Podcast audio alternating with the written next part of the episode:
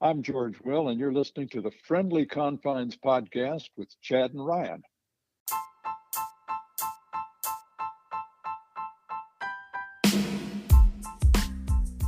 Well, Rhino, the baseball season is over, but now it's award season, and a couple of the Cubbies are coming up golden. They really are, Chad. We got some awards to give out potentially to some of the Cubs players and even their staff. So we get into all that and another great part two interview with George Will and I love it. We uh, uh, we've got that that that that opportunity to talk with George at extended time. You're to want to listen to it. We really get into some history, get into the history of his uh, his uh, fandom as well. So much fun. We're to talk about because it's that time of year as well.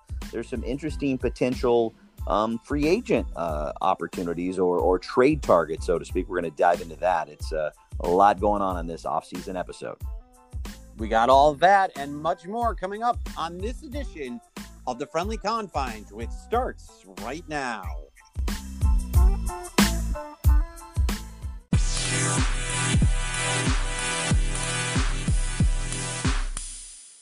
Hi, everybody. He's Chad Gordon. I'm Ryan Lieber, and let's start as we always do in the first inning. The hardware was given out on the north side, Chad. Big news for Javi Baez and Anthony Rizzo as Javi wins his first gold glove in seven seasons. Kind of hard to believe that's the case. Anthony Rizzo wins his fourth. And the big question, Chad, is Javi apparently said he's going to get a tattoo after winning his gold glove. My question to you is Have you ever won anything in your life, which I know you have, that prompted you to get a tattoo at all? I'll let you start. I've won some things in my time and no, it's never prompted me to get some ink. Uh, I, I, you know, it just goes to show that uh, because I don't have any ink, that I'm I'm under 30. Because I think everybody, the majority of people that live in America under 30 have have some ink of some sort. Um, but you know, it's a great story for Javi. I mean, this is a situation. You know, I I felt like I remember the episode last year. You know, we felt like he was snubbed for a, a Golden Glove. Didn't even finish in the top three. Nick Ahmed won it last year. This is really a coronation for Javi. Those people that have been watching him know that he is um, an outstanding defensive player and and and actually um, plays flawlessly and gets to balls that very few get to, and and that probably was his detriment in years past, where you know maybe he was forcing some throws and some errors that wouldn't have happened with other players, wouldn't even have gotten to the ball. So a real big win for him, and I think a great coronation. I think one of many to come.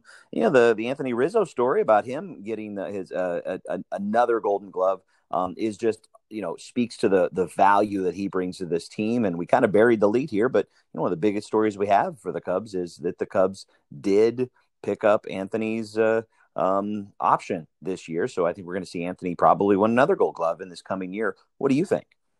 I think it's great to see. I was shocked, as I said earlier, that this is the first time we've seen Javi win the award. I mean, he's so just sure handed in the field that it kind of shocked me when I saw this was his first. Um, as far as Rizzo goes, yes, he's you know just a model of consistency for this franchise when it comes to how he plays in the field. He he is so sure-handed, obviously as well, um, and great with his bat. And you and I both talked about it. We assumed the Cubs would pick up his option, and they did. Uh, 16.5 million is a bargain for that guy, and it's great to know that uh, Riz is going to be back with the team another season, and as you put it, uh, potentially win another Gold Glove. So let's move on to the second inning, and it is award season. We don't know the winner just yet, but we do know that uh, some Cubs are getting some looks, and one that's not a surprise. We've talked about it is the National League Cy Young. Um, there are three finalists now. Jacob DeGrom from the Mets. This would be, I believe, He's going for his third consecutive Cy Young. You've got Trevor Bauer, who's on a contract year, pitched out of his just out of his head, really excelled. And then you've got Yu Darvish, who did everything that the Cubs really needed and wanted him to do in this. Ryan, how do you handicap this race, and where do you think Yu Darvish is going to finish? Well, the money says that it's going to end up going to Degrom again, but I certainly feel like Darvish, if they want to switch things up deserves to get the award. And it's crazy to think this, Chad, but he might finish third out of the three. It might go DeGrom, Bauer, and then Darvish, and take nothing away, obviously, from you know the way that Darvish pitched. And maybe some are saying that towards the end of the year he maybe fell off a little bit, but his numbers are, in my opinion, as good as they should be for somebody who, you know, deserves to win that award. I know wins are not something that people put any stock in anymore when it comes to the Cy Young Award, which I unfortunately maybe just call me old school. I always thought wins was something that, you know what, you got to win the ball games that you're pitching. It is important because that shows that you're, you know, pitching games that matter for your team. Um, but clearly, with the new metrics and you know how people kind of lay out the stats, wins don't really matter much. So that's why Degrom has always been you know so dominant with this award, even though his one loss total has never really been much of an issue. So. I don't think Darvish is going to win the award, but you know, certainly I felt like he deserved to win the award. What about you? Well, I think you are old and old school, so I, I but I, I get it. While uh, you know why Jacob Degrom is is in the mix uh, with with the wins or not the wins, and I appreciate you putting some weight on Yu Darvish leading the league um, with with wins, but it ultimately it comes down to offensive support for that stat. So that, that's why I think you can throw that one out, and why Jacob showed he was so dominant. I, again, it's an opportunity for Yu Darvish to get some accolades. Um, he's going to get a payday regardless, um, a bump in his salary because he f- is finishing in the top five. If he wins it, I think he gets an extra two million on top of that. Um, I I have uh, Bauer winning this. I just think that what he's done, um, what he's done in big games, um, his statistical advantage, um, I think that's where it is. But Yu Darvish, he could sneak in there. He could sneak in there depending on on the way the votes go. But um, it's it's a great honor for you. And again, this is a guy that so many Cubs fans wanted to throw to the trash heap right up until the All Star break last year, and we've been seeing some some outstanding pitching. And you hope for the balance of his career. This is just Darvinger of things to come. All right, so let's move on now to the third inning, Chad, and. Along with the Cy Young Award, we have a finalist for Manager of the Year award. David Ross, in his first year as the skipper of the Cubs, is a finalist for the MOY alongside Don Mattingly of the Miami Marlins and Jayce Tingler of the uh, San Diego Padres. So pretty cool to see uh, Rossi have an opportunity to win the Manager of the Year in his first year. Um, I'd have to look at the stats to see, you know, who's won Manager of the Year in their first year of managing. I don't know if that's been done or not. I assume it has been. I'd have to uh, look at the stats first. But with that being said, um, do you think that Rossi, among those three, will be the guy who wins Manager of the Year? You know, I don't. I I think, and and there's a lot there's there's a lot to this answer, but I think it's it's Mattingly because nobody really expected for the Marlins to do what they did and make the second round. Um, and then on top of that, you put COVID and the fact that they had, you know, they had a shell good point. So and working around a lot of different challenging circumstances. Um, I think he was tops for manager of the year. I think you look at Jayce Tingler with uh, with the Padres. I mean, that's a guy that's got a loaded team of young talent, and he did what he was supposed to do, but didn't couldn't finish when it really mattered in the playoffs. David Ross did a wonderful job of stepping in um, for uh, for Joe um, and taking over the reins and trying to change the culture and trying to change the approach. And don't discount the fact that the Cubs did win a division, and that's I think why uh, David Ross is getting these accolades. Um, real quick uh, aside, oh my goodness, can you imagine being Rick Renteria? Imagine if he actually wins that award from the American League and he's sitting out, sitting on the you know working on his after uh, his postseason barbecue, unemployed as a manager. It's such it's got to be so bittersweet for him. Uh, absolutely, um, and and with that being said, I do agree with you. I think Don Mattingly is the guy who will ultimately win, taking nothing away from from Rossi. Um, but yes, certainly the job that Don Mattingly has done has uh, been pretty remarkable. Um, I will say uh, Joe Girardi won Manager of the Year with the Marlins in 2006 um, in his first year as a manager and uh, even did it with a losing record. Still the only yeah. man to win Manager of the Year with a losing record. So uh, that that answers that question. But yeah, I think the Marlins uh, certainly exceeded expectations. And uh, while you said Rossi really took command of the clubhouse, and I think had, was was a very um, solid hire for this team and understanding the locker room probably you know as good as anybody that uh, the Cubs brought in. It was um, a great first year and, and hopefully continued success for Rossi as uh, we continue to see him uh, down the line in managing this baseball team. All right, Rhino, let's move on to the fourth inning and just imagine this. And it's kind of unique because we let off with, you know, Javi and his accolades at shortstop, but just imagine a scenario where Javi Baez moves over to second base and his good buddy Francisco Lindor gets slotted in at shortstop. There are reports now that the Indians are looking to shed some uh, some payroll, shed some salary, uh, and it has you know risen to the you know it's it's risen to the the headlines now to say could the Cubs would the Cubs go after Francisco Lindor and really put together what I think would be one of the greatest uh, defensive middles uh, in all of baseball. What do you think? Should the Cubs do it? Well, I mean, I I don't see why not. Certainly, this team definitely needs a jolt, right? And and we're going to talk about more jolts in the coming innings. But you know, Francisco Lindor is arguably the best shortstop in baseball, and somebody who, uh, you know, can instantly give this Cubs offense some some major credibility, especially how stagnant they've been.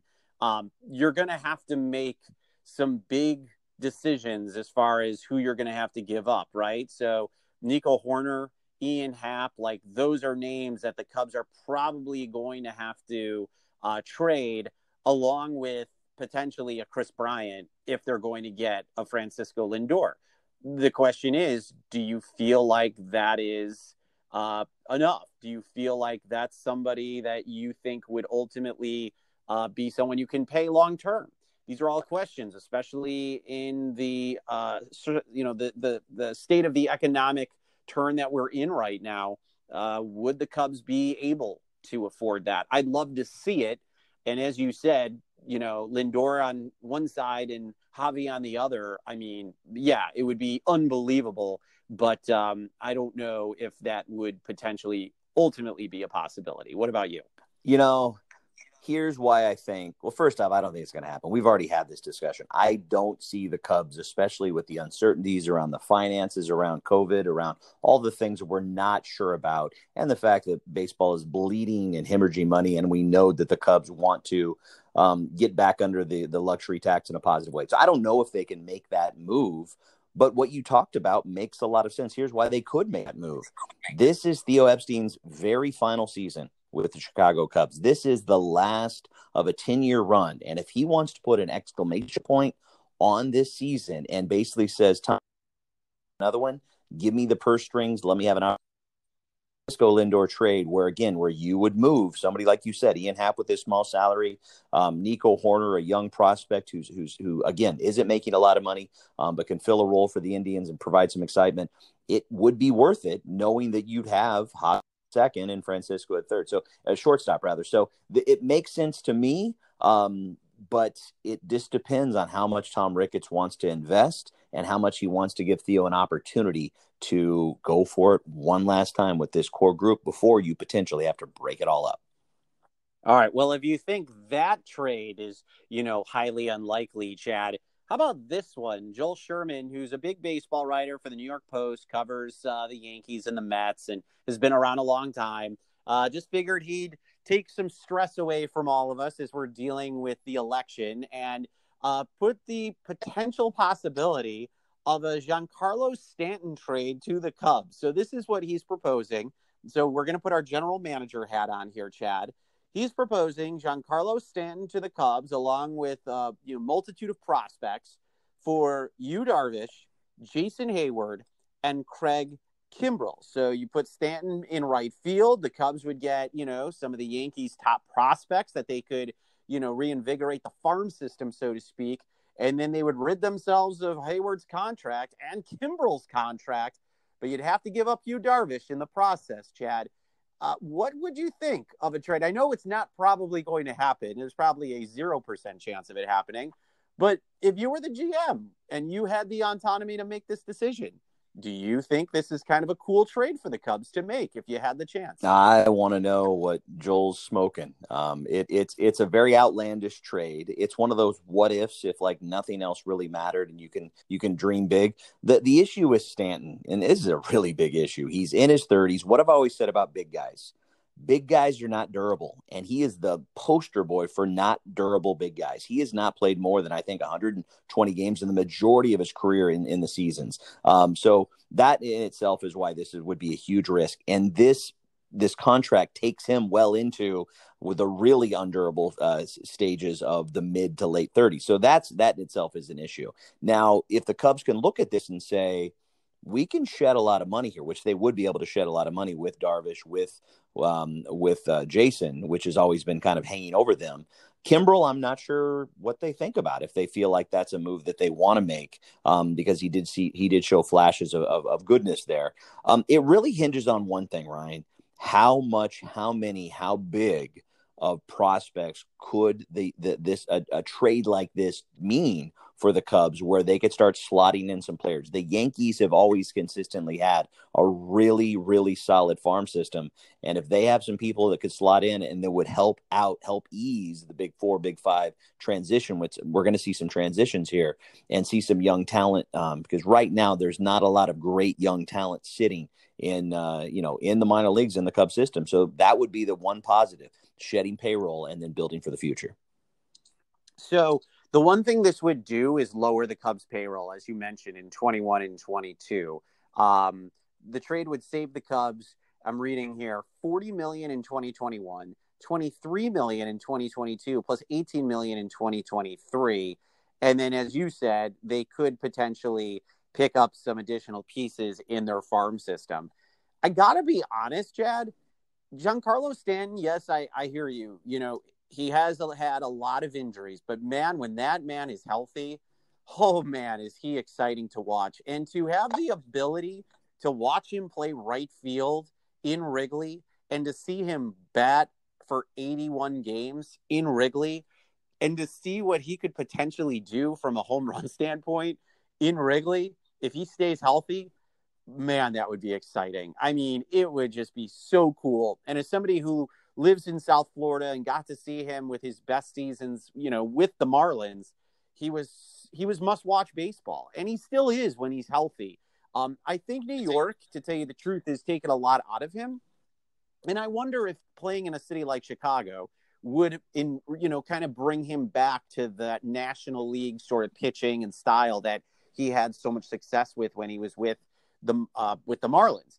I certainly would not want to see Yu Darvish leave, but you know, Darvish is on the wrong side of 30, as they like to say. This is somebody who I think, you know, maybe who has a couple more really good years left in him. But if you can replenish the farm system and rid yourself of the Heyward contract and Kimbrel, again, we know this isn't going to happen. But if I were the GM, I'd give it a shot because in my mind, I feel like you got nothing to lose. It's an interesting take. It's unlikely, but hey, it's that time of year where we can start thinking about some of these things. Let's move on to a really fun story. Move on to the sixth inning. And again, another one of the big stories that happened since our last broadcast. Not unexpected. The Cubs chose not to exercise the option for Cubs legend, probably the greatest free agent signing in Chicago sports history, Jon Lester, instead paying him a, a decent amount uh, for him to walk away. They could still work out a, a, deal, but that's not what we're talking about here in the sixth inning. I'm sure you've seen it. Um, uh, our, our, listeners have seen it. Ryan, you're aware of it. Jon Lester uh, reached out um, over uh, the Twitter sphere and basically said, go to any of these particular restaurants. I've left my credit card and an open tab and get a beer on me um, which is a great cross promotion for that particular beer. Ended up running up a forty-seven thousand dollar bar tab. First off, one of the classiest things I've ever seen in my entire life. So I'll ask you your thoughts on that. But on the other side of that, do you think that pretty much says he knows he's not coming back? Uh, no, I don't. I think it's still up in the air. Um, but I think it was so cool for him to do that. Now, if I do the math correctly here, Chad, he had a $10 million buyout. So he took that $10 million and spent 47,000. My math has it that he still has $9,953,000 left over. so luckily he's going to be okay um, after the buyout money that, you know, he still has a few extra pennies left over that he can, you know, do whatever he would like to do with it. Um, listen, it just shows like, that's just the epitome of a guy who just gets it, right? He gets it. He understands how much that he meant to the city, but at the same time, how much the city meant to him.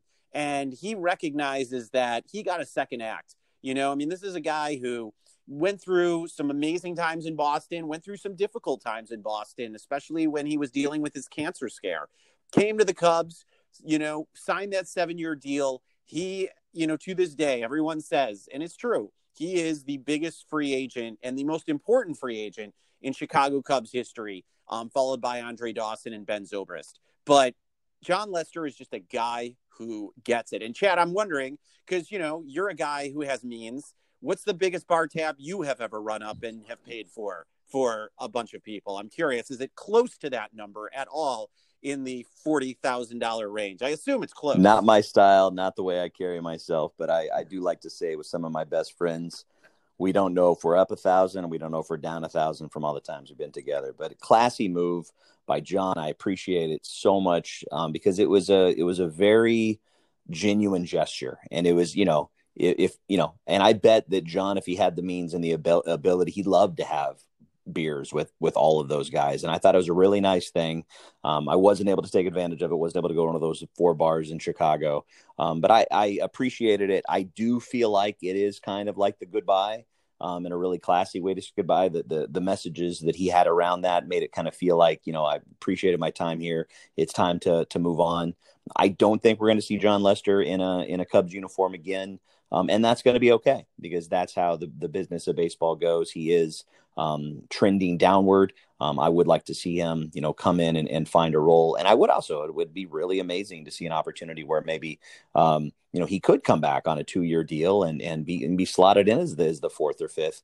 Um, but I also think that there, there's just, you know, if he is going to make a move right now, I think he wants to be a four fifth some somewhere somehow where he thinks he could be a part of something big. And so I don't know where that would be if he would go back to Boston or a whole new market to sell new jerseys. But classy guy, classy gesture. Um, and Jon Lester is forever a Cubs legend. Yeah, the 2020 baseball season is officially over, and now we have to wait until February. Only 110, no, 109 days until spring training begins, but it's not that I'm counting. Yeah, no, I don't see that. Well, as we wait for the upcoming baseball season, now is the time to enjoy some Federalist wine. It's an American wine crafted for the only tasting note that matters damn good taste. It's a bold choice with baseball or any sport. You could pair with any food you desire. And if you go to uncorked.com and use the code Cubs20, you actually get 20% off your entire purchase. That's at uncorked.com. That's right. And you know what? Chad drinks it. I drink it. You should drink it too. This is Federalist wine. This is American craft wine. So again, go to uncork.com, use the promo code Cubs20 to get 20% off your purchase. Must be 21 years or older to consume alcohol. Please drink responsibly.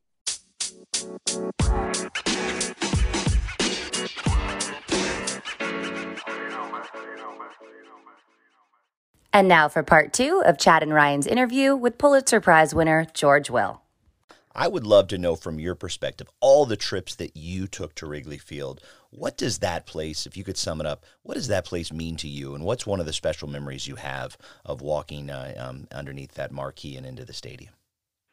Well, it used to be my birthday present every year. My uh, parents would bring me up to, to Chicago. Uh, we'd drive, of course, past the South Side. My mother became a White Sox fan just so we'd have something to argue about. And uh, she had the better team there for a while with Chico Carrasquel and Minnie Minoso and Nellie Fox and Billy Pierce and all the rest. But I'd come to Wrigley Field and uh, we'd often come on Sundays, and double headers were quite common back then. Again, I'm talking about the early 50s, and not not these make believe 2020 double headers of seven inning games. These were two nine inning games, uh, 20 minutes between the, the games, and of course, baseball was moved at a much brisker pace back then, so these would be, you know, two hour and 20 minute game was was uh, quite normal. Uh, so you had a long day, but not not the extravagantly long day that you'd have if you had today's three hour games back to back on a Sunday afternoon. George, what's your take on the future of Major League Baseball, where it's going, and how Commissioner Manfred has been kind of running things since he took over for Bud Selig? I know they're really trying to encapsulate the younger fan, to bring younger fans to the ballpark. And there's some slight changes that they're making um, to the game, um, including the potential of adding a designated hitter to the National League. Do you like the direction that Major League Baseball is going in, or do you feel that you know there's too many potential changes that are going on and that it could potentially hurt the game long term? Well, you you used the the right word. You said slightly changing the game, and although I am what you'd call a baseball purist, I think what we have today is not the optimum entertainment product for the younger generation. The average age of the t- of the Major League Baseball's television audience is 57. It's uh, 52 for the NFL. It's 40 for the NBA. Uh, furthermore, uh, this is we now have what's called baseball of three true outcomes: walk, strikeout, home run. 30 that in, in neither case is the ball put in play. The ball's not in play with a home run; it's in the seats. That means we now go. Uh, 36% of all at bats are either walks, strikeouts, or home runs. Here we have these phenomenally gifted athletes Javi Baez, Arenado of the Rockies, Chapman of the A's, standing around because the ball isn't put in play often enough.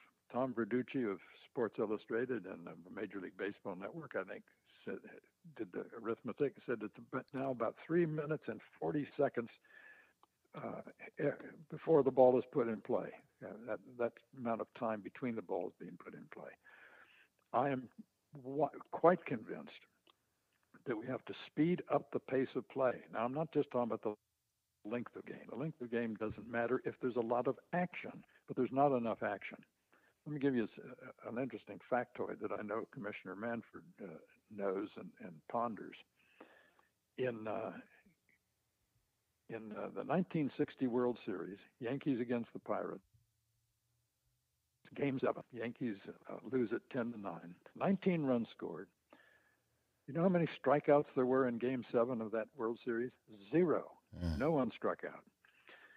Uh, furthermore, Jon Miller, the great San Francisco Giants and former ESPN broadcaster, once watched a kinescope. Tells you how long ago it was. A kinescope of the last game of the 1953 World Series, Yankees Dodgers. Not once did a batter, what, having got in the batter's box, step out of the batter's box. They just stayed in there, and the game moved. The game was brisk. If I could make one change in baseball, it would be to have a rule and enforce the rule that once you get in the uh, the batter's box, yet you stay there. Uh, because if, we don't move, young people who are, are who live life at the speed of their telephones, mm. the speed of the internet, are just just not going to not going to stay with Major League Baseball. George, we George, have time. Just a really quick follow up on that. You know, Bart Giamatti was commissioner of baseball career that they came to you and asked if you would ever want a baseball. Something you ever. Want. Sure. Yeah. Although uh, you know, uh, fans think, gee, you're commissioner of baseball, you go to baseball games all the time. Actually, Major League Baseball is not 10, 11 billion dollar pre-pandemic uh, industry, enormously complicated television broadcast and and competitive balance rules. So it's a, it's a very complicated business. But the short answer is yes. Uh, it's it's uh, one of America's older continuous institutions, traces all the way back to well, there's a reference in a diary of a soldier at Valley Forge in 1777, reference to a game of ball, which was how people referred to what was the embryo of baseball at that time. But yes, I would I, I, I would like that. But uh, the owners um, generally want someone who's uh, uh, on their side, as it were. They're paying his salary. He's making decisions with billion dollar consequences. So uh, I don't blame them for going with someone like Rob, who has enormous experience, uh, enormous institutional memory. He's been involved in, in the labor side of, of baseball for a very long time, for 30 years. And since we have a new collective bargaining agreement coming up at the end of the 2021 season, it, it could get uh, it could get difficult and ugly because uh, the players seem to take the vigor and strength of the free agent market as and as the evidence of the general health of the game.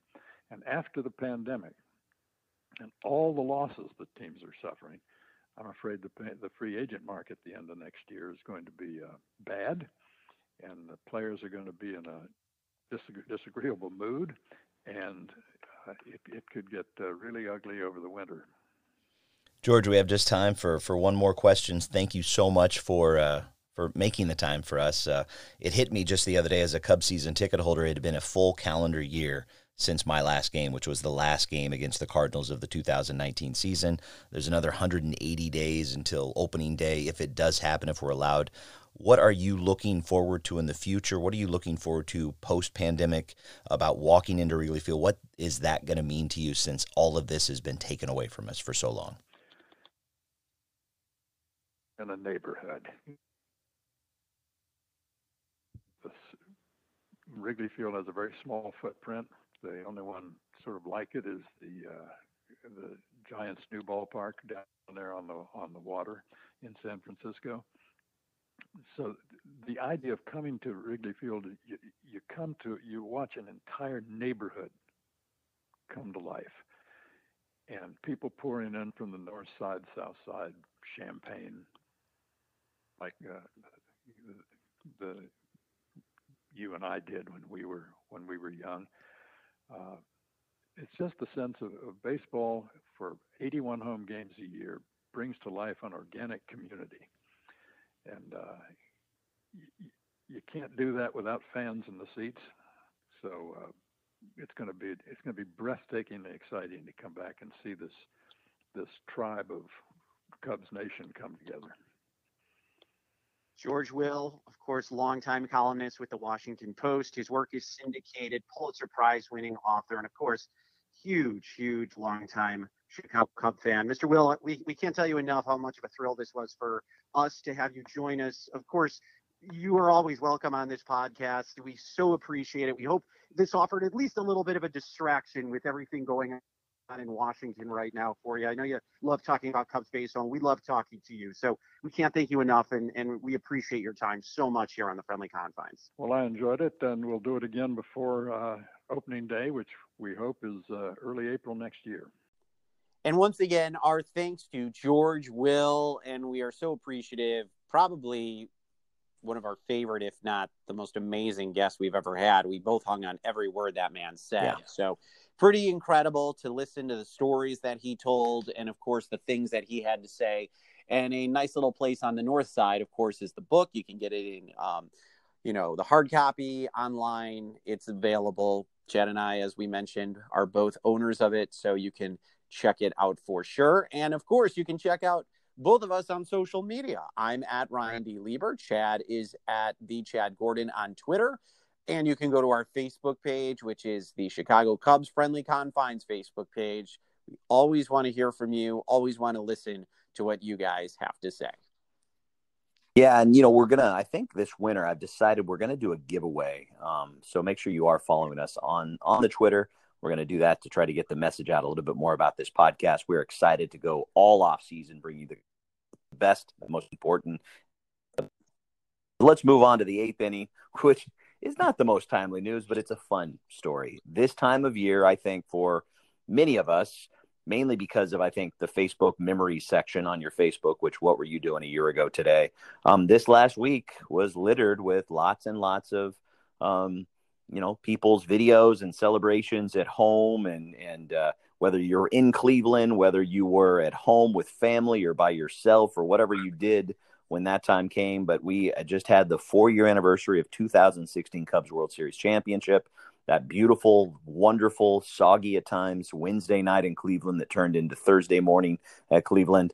That 2016 anniversary, Rhino, what are your recollections? What do you think about? And in retrospect, you know, what stands out is that that that underlining incredible memory and moment? Yeah, well, you know the story, but for some of our listeners that may not, of course, at the time I was dating my now wife, and she had planned a birthday celebration for me because my birthday is uh, on Halloween. And so we were getting ready to celebrate. But you and I had been discussing the possibility of me flying to Cleveland for game six of the World Series, which was on November 1st.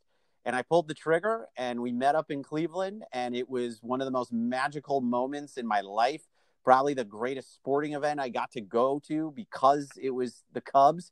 And you and I got to hang out and watch the game. And, you know, you had amazing seats. And I came down around the seventh inning when the Cubs were up big and got to see the last few outs of the game with you. And then I flew back to Florida, watched game seven at home, um, watching every moment. And it was just surreal. I mean, it was a surreal moment. You couldn't believe. And it was something that, you know, everybody was a part of, Chad. If you've lived your life like you and I have as a Cub fan, you you you go back all through the years of all the times that you had come so close or the years that you had no chance at all and all the memories that flood into your system and your brain about the the Cubs games you had seen over the years and the memories you have and the players all of that just over you know comes you with emotion. And it all came to just uh, like a head when the Cubs finally won that World Series. It's it's my favorite sports moment of my life. Um, you know, I mean, the Cubs mean more to me than the Bulls, than the than the Bears. Um, they're my number one team, and this meant this championship meant more to me um, as a fan than anything else as a sports moment in my life. Now, I think you're more of a perfect person to talk to because you went to every game, including Game Seven. So I'll let you describe uh, what that euphoria was like actually being at the game. Well, you know, for our longtime listeners, they know this story. A really cool thing about meeting up with you in Game Six, um, and that magical night, uh, punctuated by Addison Russell and his grand slam. I mean, it was it was just a it was just the most dominating World Series series win you're going to see. It was fantastic. It was a lot of fun, and it set the stage for what turned out to be just the most incredible Game Seven. But meeting you and seeing you, meeting up with you rather, and seeing you, that's when we decided finally to hatch the plans for this podcast. So for the, you know, the 33,000 people, the 33,000, you know, downloads that we're up to right now, you know, thank you. Thanks for listening. You know, this all hatched from that time on that Tuesday night where we hung out, a, uh, you know, for your birthday. Um, you know, I did, I did, I was lucky enough to go to all of the, um, postseason games. Um, I didn't miss a game at Wrigley Field. I, I missed. I, I, didn't miss any of the the World Series games. Uh, and luck, luckily enough, with the games being on the West Coast, I was able to go up into San Francisco and Los Angeles as well. So it was a magical opportunity um, to be able to see the whole run. It was an exhausting opportunity. Um, for my married friends, um, you know, they said, "How'd you pull that off?" And I said, "Well, I'm not married, so I didn't have to negotiate anything, but I did have to get some help from a very, very dear friend who watched my pup. So that was, yeah, that was that was really the only challenge, and uh, used a lot of points and miles to do it. But that game seven, um, I was there with my best friend who was not able to go and see the game on Sunday you know the first win at Wrigley Field, you know, uh, um, a World Series win at Wrigley Field on Sunday. Um, he wasn't able to go to that game, and so I promised him, so you couldn't go to that game. You got to meet with me on Wednesday night, and he drove over and um, ended up on some uh, with some amazing seats, and we had these great seats. And if you watch the broadcast, you saw Ryan, uh, you saw uh, Edgar and I a couple times. One time the pitch before that that famous Rajay Davis home run that was the the backbreaker for us uh, initially, and then a pitch before um, Zobrist hits his uh, double down the line. And so just to be there, be around the history, to feel the excitement, um, it was incredible. And and and I'm so excited because I just look at these Facebook memories back and see people um, who who reached out as friends because they're excited for us. The ones that reached out and said we did it.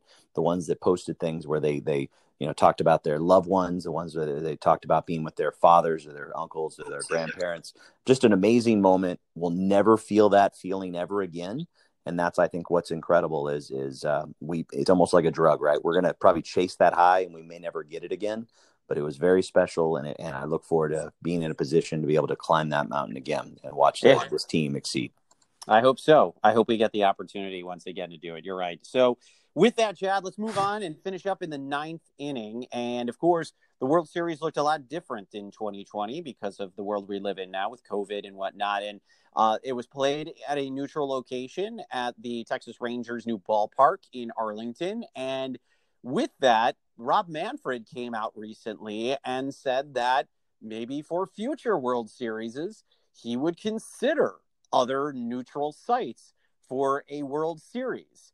Uh, I'll let you start. Uh, what do you think of Manfred's comments of him even remotely tossing this idea around of having a neutral site World Series? This isn't the Super. It makes sense with the Super Bowl. You have a week, or even two weeks rather, to get down to wherever the game is being played. Um, you you have one game that you need to sell out. Uh, people can travel and and come in and uh, and have it, it's just a unique experience.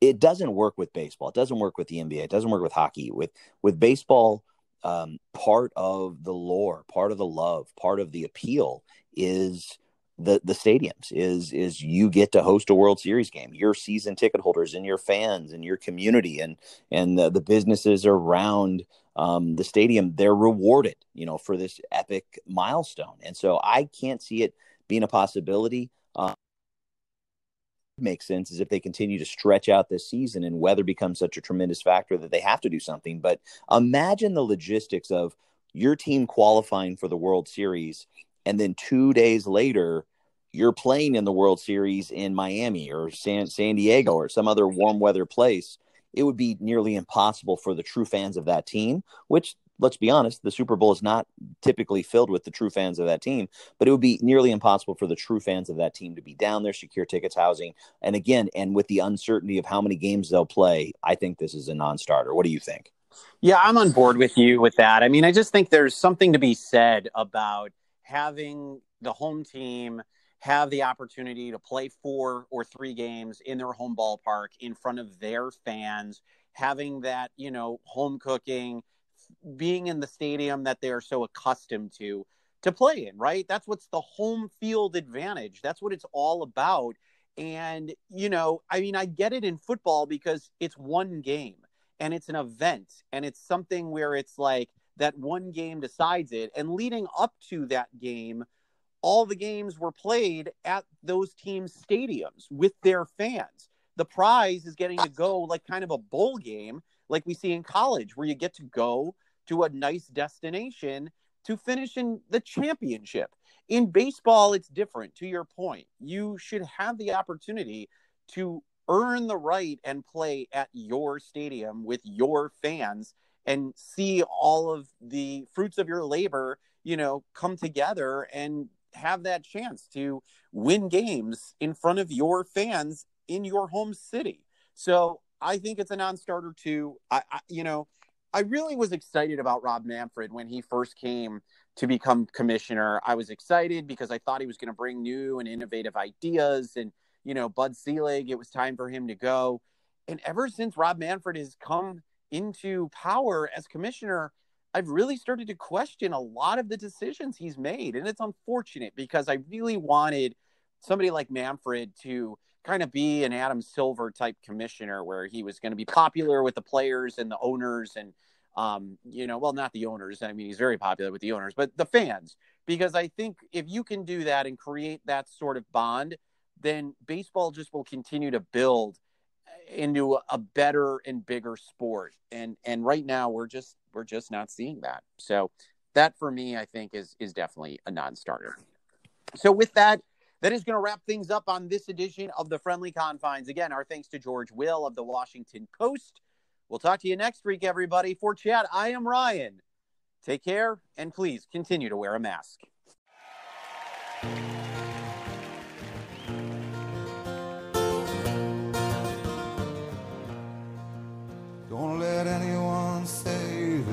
It's just a game. For I've seen other teams and it's never the same. When you're born in Chicago, you're blessed and you're healed. The first time you walk into Wrigley Field.